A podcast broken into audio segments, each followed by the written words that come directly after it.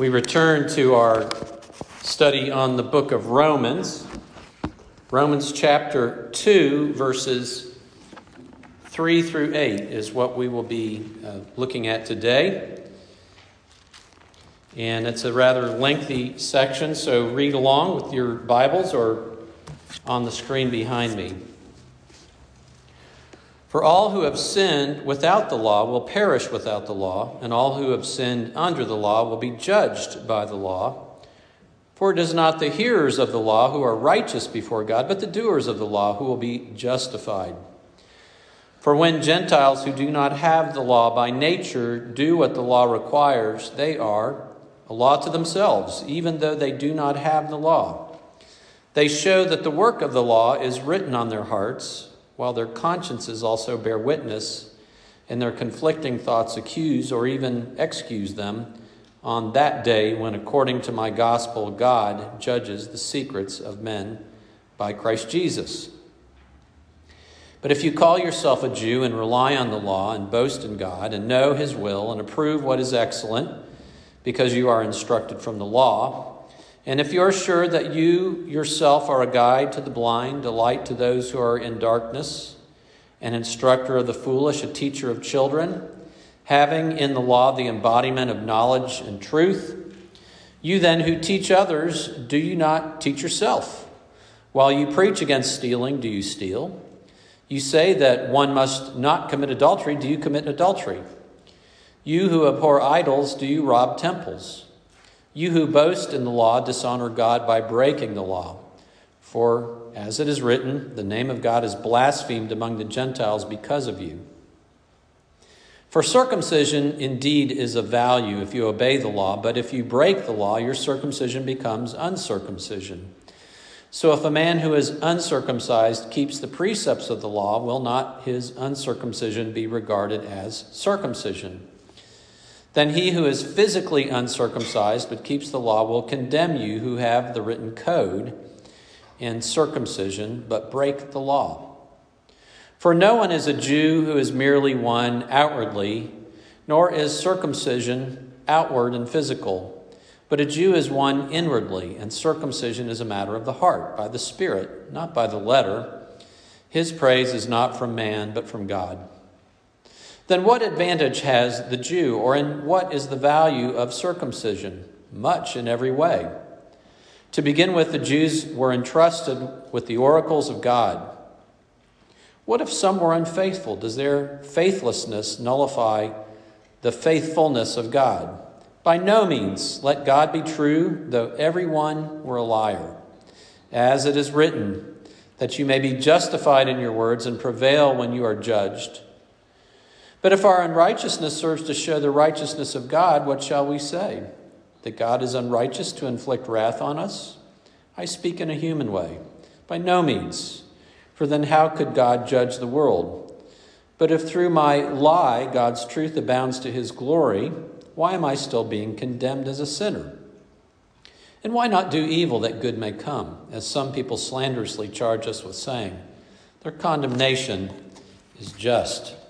Father, we do come to you this morning and we pray that you would open our, our eyes and our ears and our hearts to the truth and that you may transform us through your Spirit.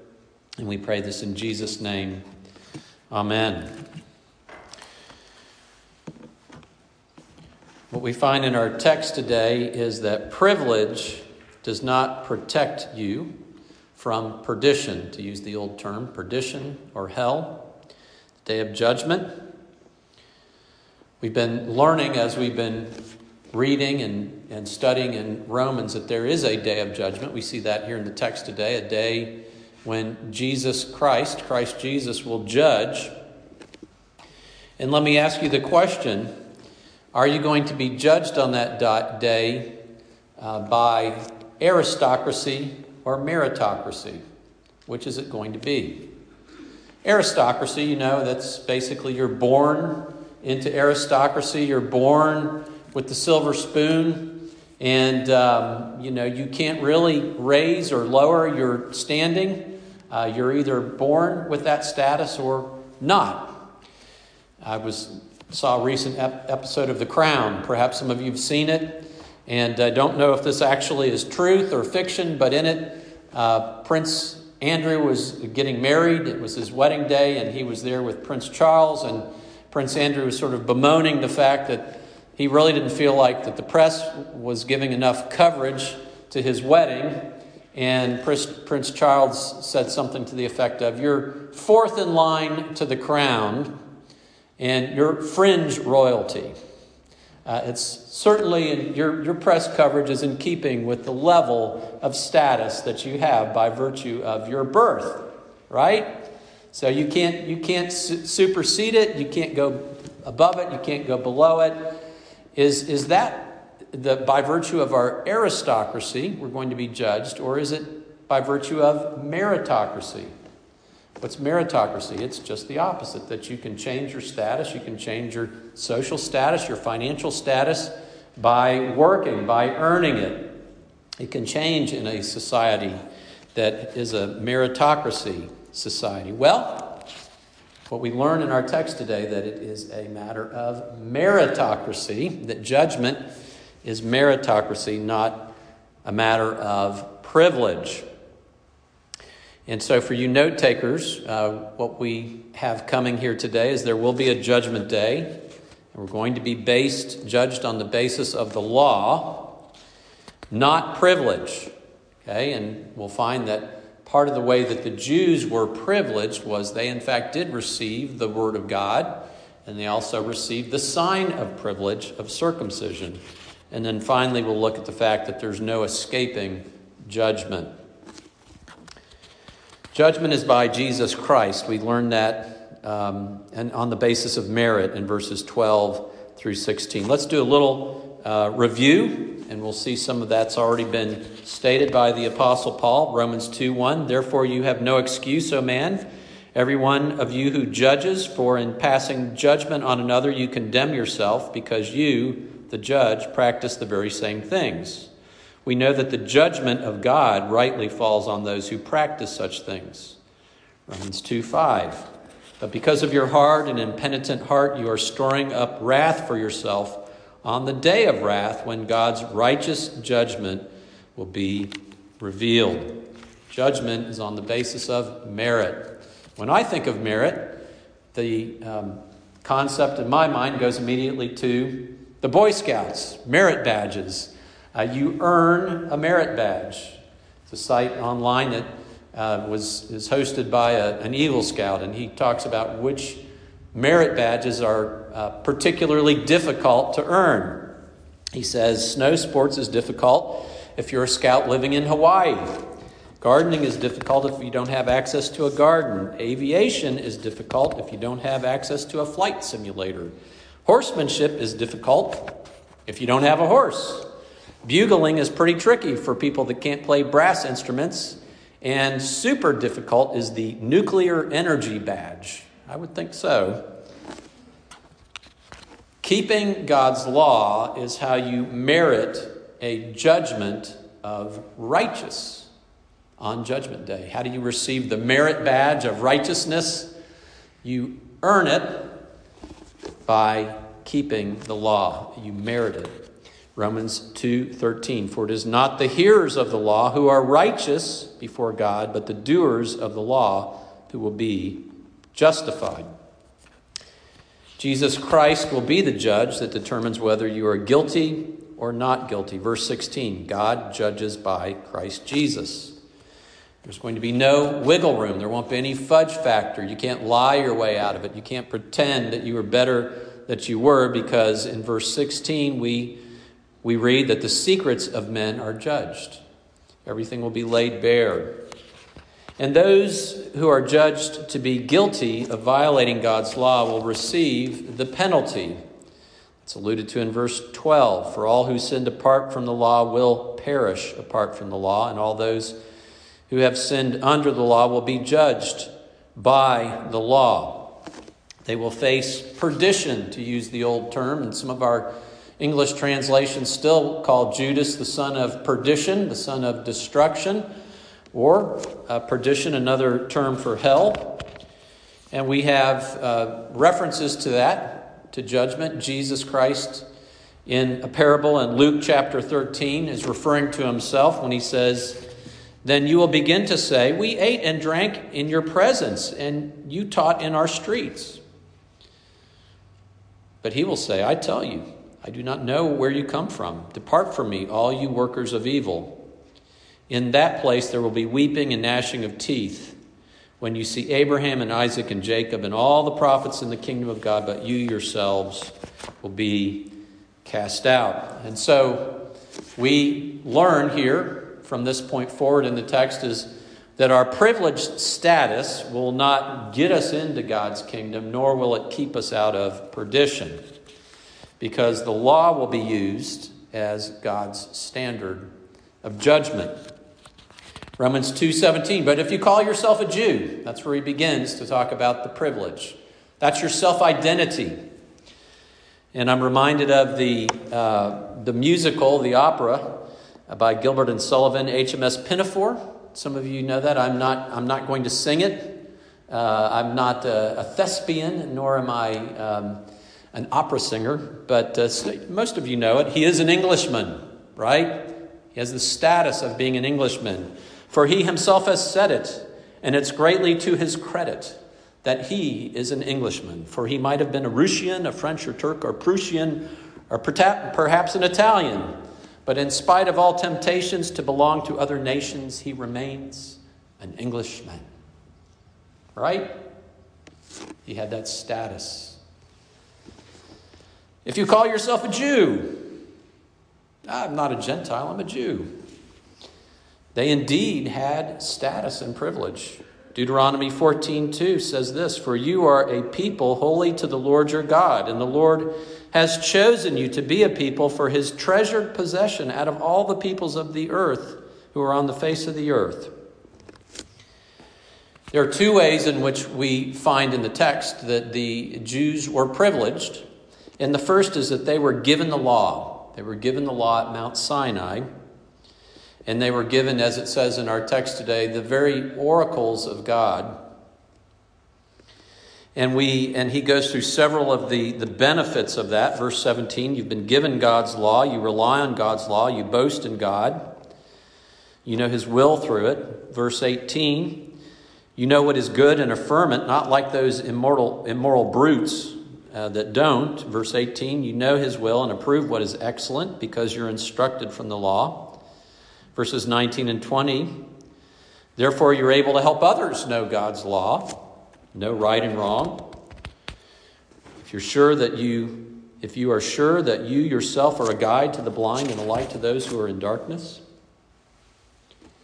And we, as this church here today, have similar um, uh, benefit and status and privilege. We have a, a level of biblical literacy uh, most of you know much about the Bible. You know much about what God says about right and wrong in Scripture. You're able to tell people what is right and wrong. You may be instructing them face to face. You may be instructing them over the phone. You may be instructing them on social media uh, because you have the benefit of knowing what is right and wrong. You've been given God's Word. It's a, it's a privilege to have the Word of God uh, delivered to us. I have here in my hand, uh, this is my Bible. This is my Bible. I have read it, and it's falling apart. And um, so I've ordered a new one, and it's taken me two weeks to find one. Why? Because there's so many choices. We have so many choices. We have God's Word given to us. We're privileged with God's Word. And you have a privilege in receiving God's Word. But guess what? That's not going to save you from perdition. It's not going to save you from judgment just because you have God's word. Verses 21 through 24. You then who teach others, do you not teach yourself? While you preach against stealing, do you steal? You who say that one must not commit adultery, do you commit adultery?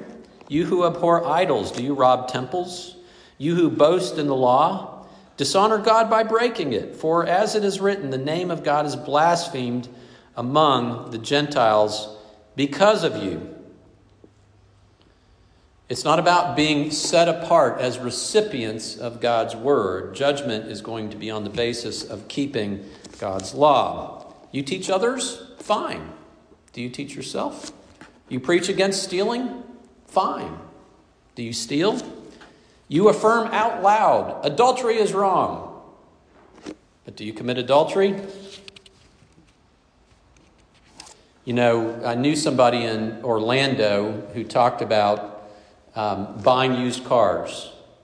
You know, the text that we've uh, read today says that the name of God is blasphemed among the Gentiles on account of you, uh, you who've received the privilege of receiving God's word. I, I talked to this man, he said, uh, I've learned I'm going to buy uh, I'm going to buy a used car from a particular cult. I found people in this particular cult uh, tell the truth, and uh, particularly when people say they're Christians and sell used cars, I found that they're very willing to sell me knowingly sell me a lemon.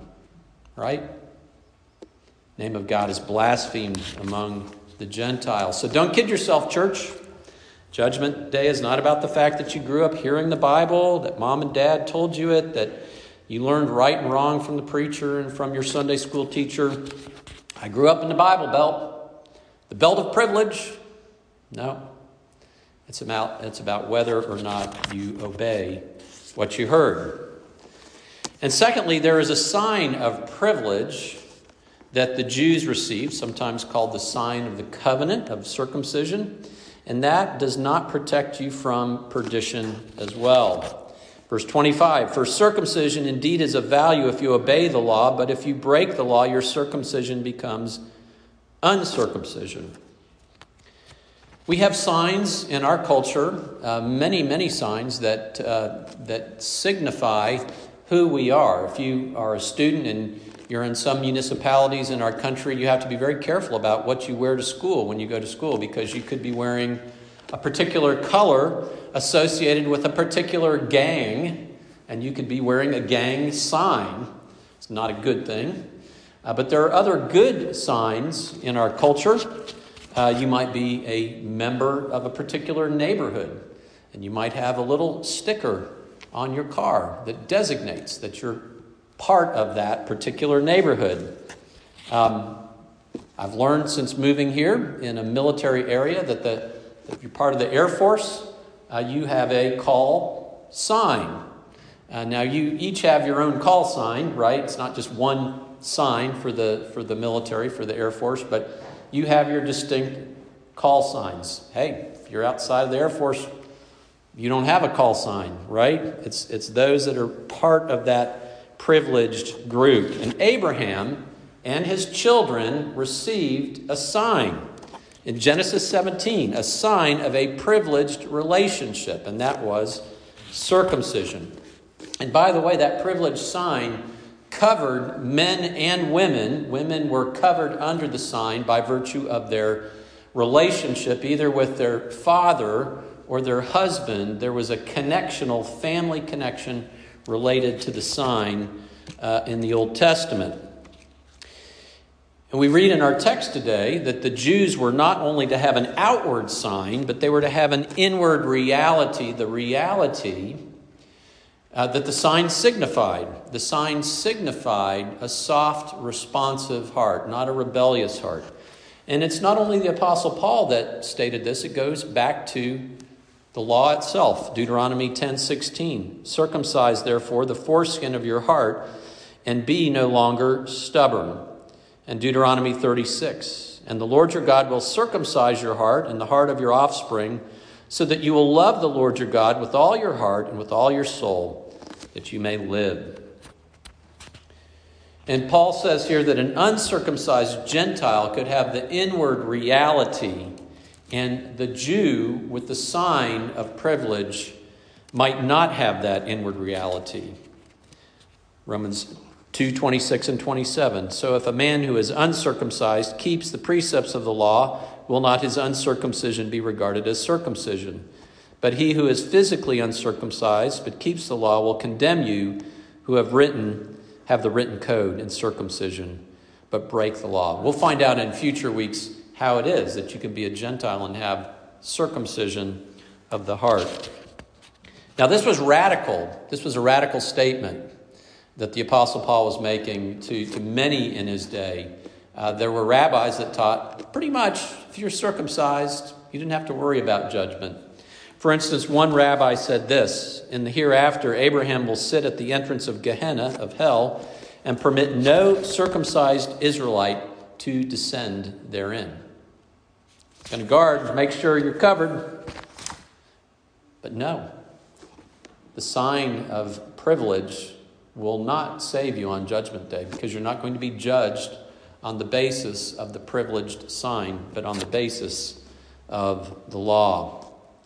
Romans 2:28 and 29 for no one is a Jew who is merely one outwardly nor is circumcision outward and physical but a Jew is one inwardly and circumcision is a matter of the heart by the spirit not by the letter his praise is not from man but from God.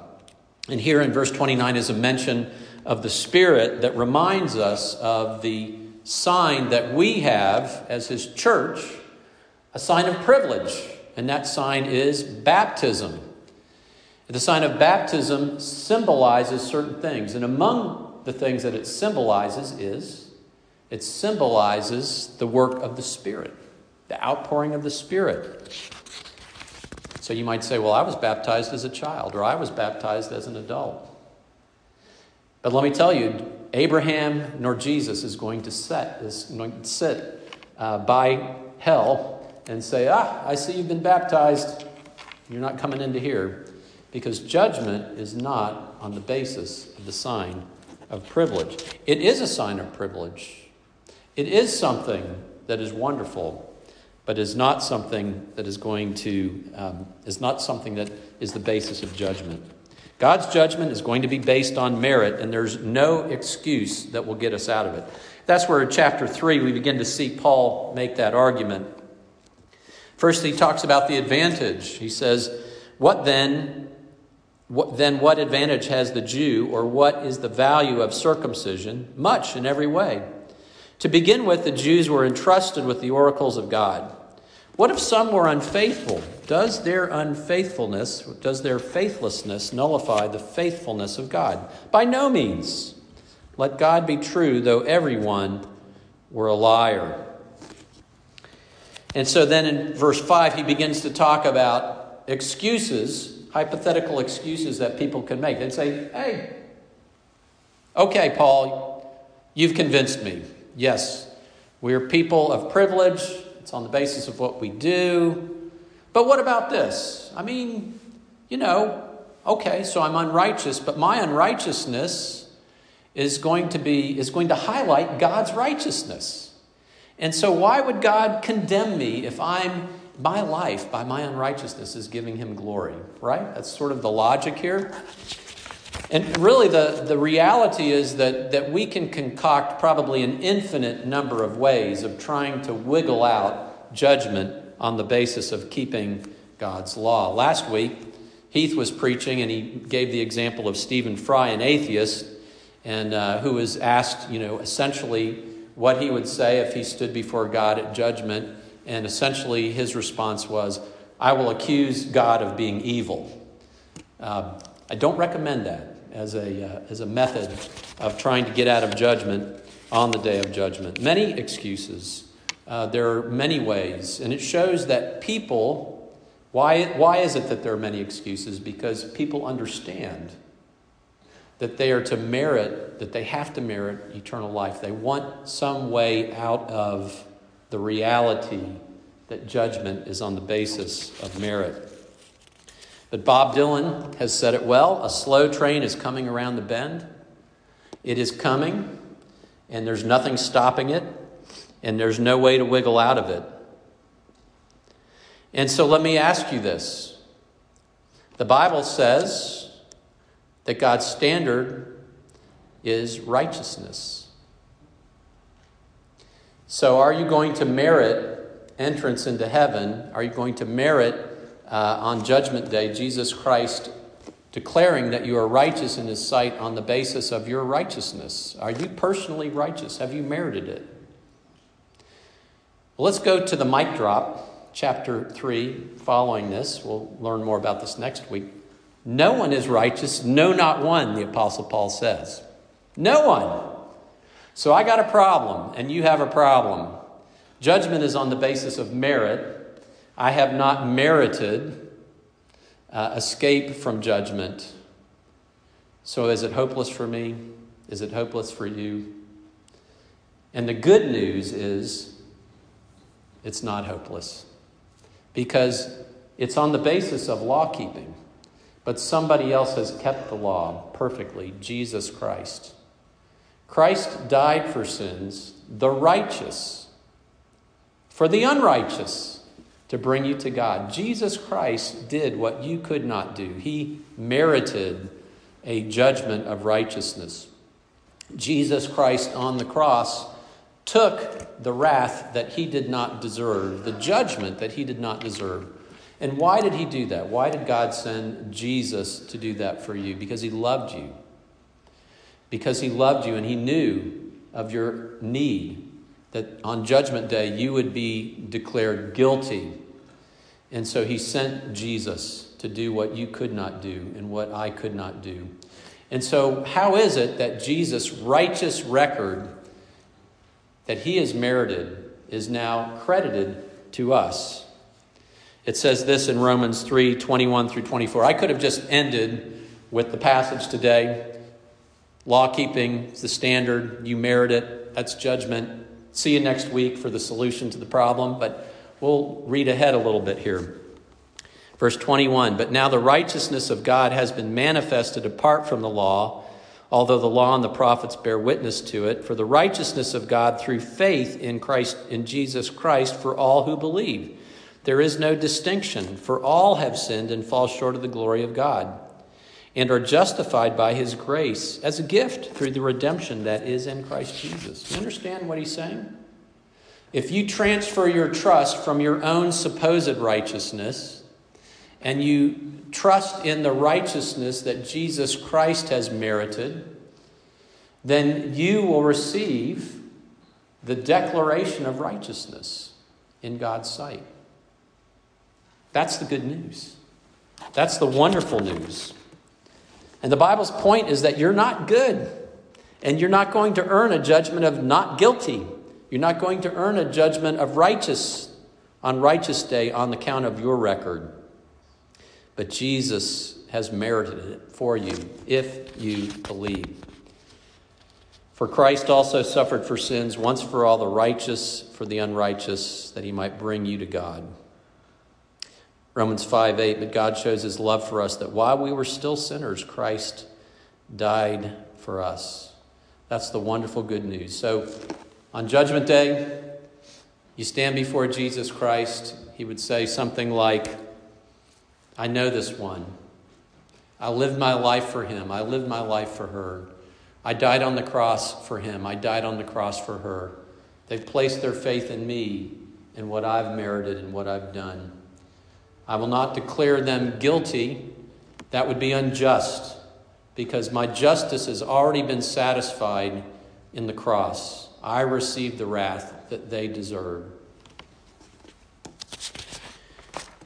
we receive the merit, the record of Jesus Christ. And so that's why we are people of hope.